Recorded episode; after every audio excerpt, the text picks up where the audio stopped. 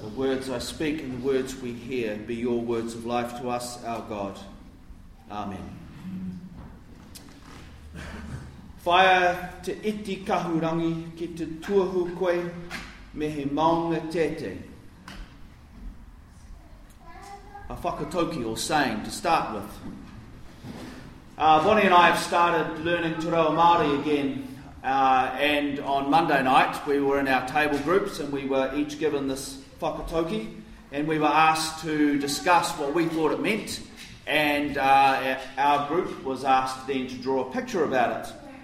So, in our conversations, we um, thought that the first phrase, whaia te iti kahurangi, uh, whaia is to pursue, and the iti is small, and the kahurangi is something that is very precious.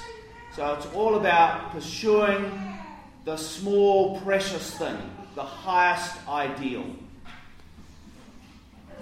When we talked about that, I was immediately reminded of what Jesus talked about selling uh, the man who sold everything he had so that he could buy the field with the treasure in it, and the merchant who sold all his possessions so that he could buy the pearl of great price. But the whakataukī, the saying goes on to say, Ki te tūohu koe, if you bow down, me maunga teitei, uh, may it be to a, a high mountain. So we talked about what all that might mean. Now, this is a well known proverb, a well known saying. Uh, Rotorua Boys High School, for example, use it as their motto. And what really interested me about the conversation was that we immediately didn't talk about he iti kahurangi. We didn't talk about the small, precious thing at all. And we immediately talked about the high mountain and what that might signify. And so we talked about, uh, and we saw it as a kind of metaphor for life, really, that how our priorities change as life goes on. So we drew at the bottom of our mountain things like money, which then can allow you, well, a good job that gets you money, and then that allows you to have a good car. You can see it was boys involved in this mostly. And then a house, uh, all of which was good. And then, uh, but as you get older, your priorities change and you move towards uh, thinking that whānau is important, uh, and then education, the importance of that, and involvement in your marae, your wider community. But it felt, to me anyway, like there was something missing, that we needed something more, that we were just kind of staying with e maunga teitei, that we weren't aiming for that iti kahurangi at all. It was completely absent from our conversation. And everything that we talked about, even when we got to and good education and community, it was still fairly me centred. It was like our imagination was holding us back in the conversation. And good as all those things were, they didn't really go as far as we could go.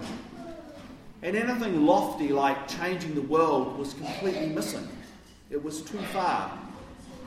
To go any further, we needed to have a different or a bigger frame of reference. And it feels like that in the church sometimes too. It feels like our conversations at synod and at clergy days that the frame of reference has just become too small. Our understanding of who we are as God's church is often too small, too timid. It's reduced to what happens here on Sunday mornings and how to keep it all going. Too often our focus is on how to keep Sundays going, how to keep this institution going. So we talk about outreach, but outreach happens so that we can keep the church going and all our activities are discussed in relation to how we keep the church going. Survival has become the point. When, if we were honest, survival has never been the point. And our understanding of God has become really small as well.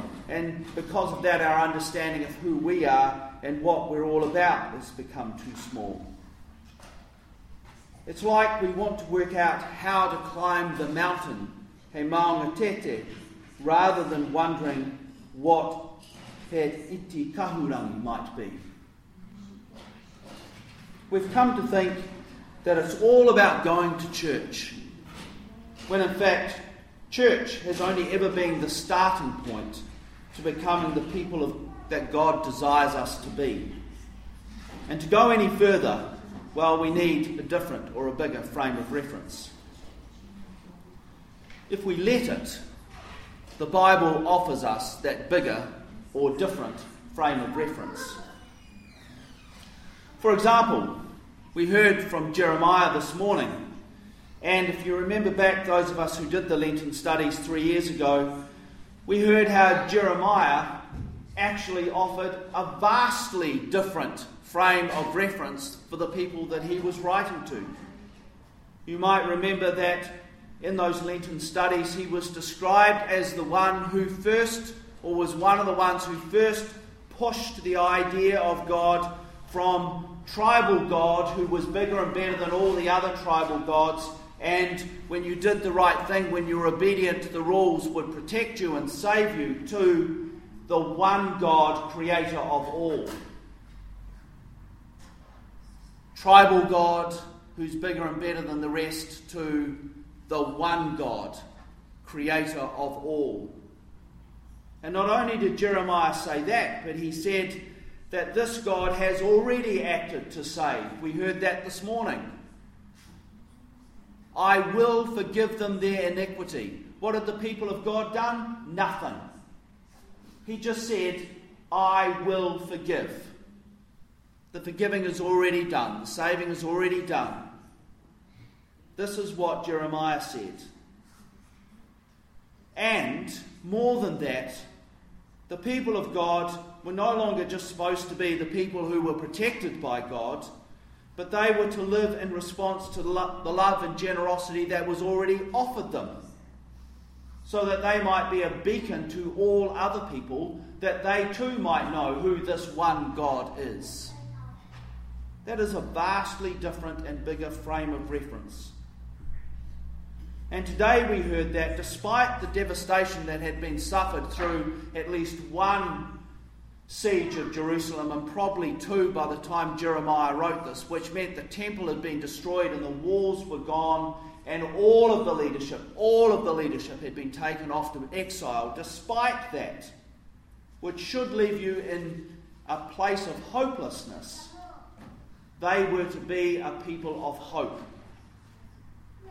driven not so much by the need to obey in order to earn a reward, but even in that dark place are people who respond to all that God has already done and will do. Are people who will be changed from the inside, not just an external obedience of rules, but a people whose though for whom those rules had changed them to be the people of God. Now, that really is offering a different or bigger frame of reference. And our gospel this morning also offers us a bigger frame of reference. John, like the other gospel writers, saw Jesus as offering a much bigger understanding of God. That's the point of his ministry, to offer a much bigger picture of God.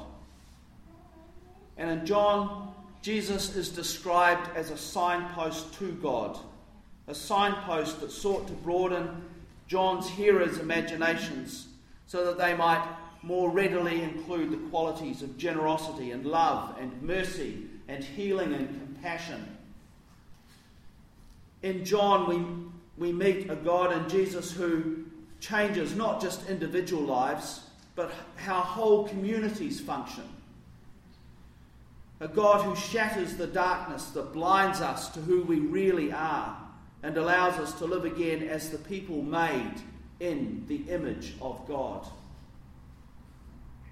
And the cross in John is portrayed as the ultimate sign.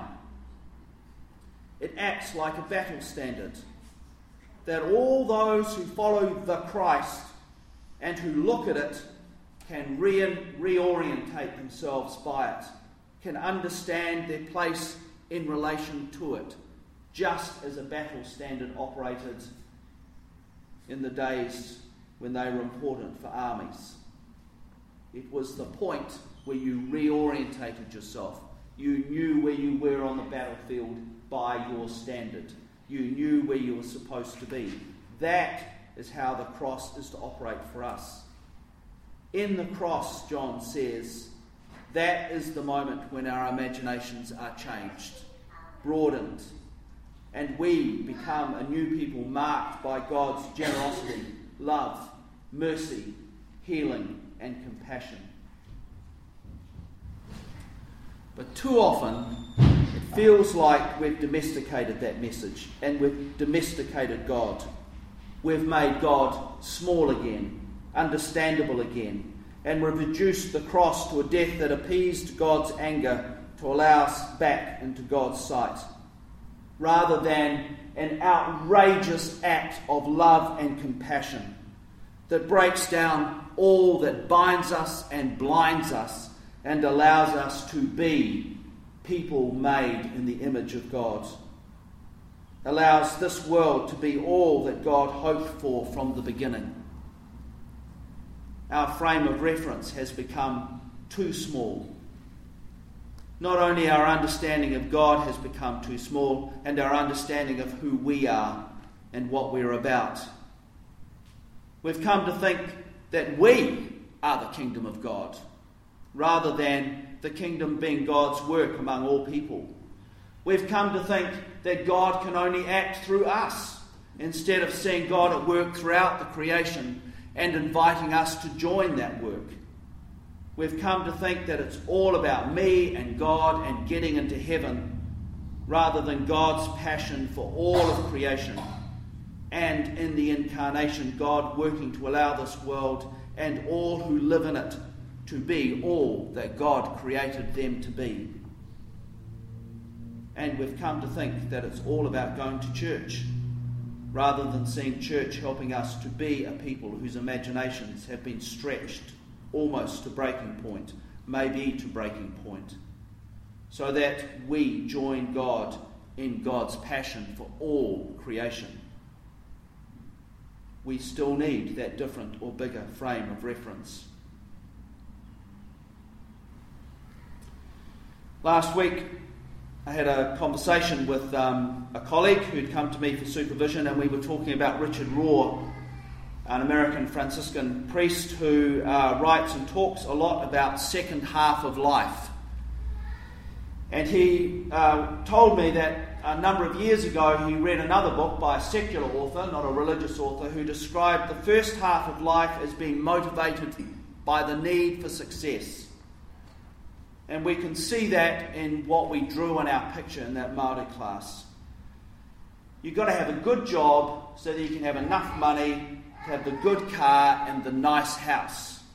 And in our world today, that might allow you to be famous. I mean, being famous is very important for a lot of people.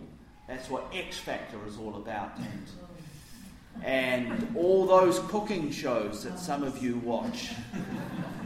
So don't just groan at X Factor. But in the second half of life, we move on to wanting to be significant. And that's different because being significant is a lot less about me. And it's much more about other people. And the impression that I leave, and whether I leave this earth better off for being here, whether anyone knows it or not. I think a lot of our church thinking is first half of life thinking. It's all about being successful, building up a sense of who we are, and then being a success. And a surprising amount of our conversations are about how to have big congregations and successful outreach and being known. And a lot of our angst is because, in the end, we're not very good at being successful. And most of our churches never have been. We're actually pretty rubbish at all of those things. I wonder if we need a bigger or different frame of reference. And I wonder whether being significant also offers us a way into that. That being successful is about how to climb He Maunga Teitei, the mountain. But being significant, when we think about that, then we start thinking about He Iti Kahurangi, the small, precious thing. I wonder if we are being invited to be significant rather than successful. And when I put that on my face on our Facebook page, somebody said, "So what does a significant church look like?" Well, that's the question, isn't it? What does a significant church look like? So, as we prepare for our AGM and as we reflect on the past year, I wonder what it would look for us to be a significant church. I wonder what it would look like if we allowed our imaginations to be stretched beyond breaking point and allowed ourselves to really meet God made known in Jesus. I wonder if we look for He iti kahurangi rather than He maunga teitei, what we would look like. Well, there's only one way to find out, really, and that's to have a conversation. So, I'm sure that was reasonably short for me. That gives us a few minutes to have a conversation. So, I invite you to think about what has been most significant for you in the life of St. George's in the last year, two, three, four, five years. Most significant. And what does that teach us about being a significant church? And what does that offer us for the year and years ahead as we prepare for our AGM? So, I invite you to think about that, and if you're willing, to have a conversation with those who are near you about that.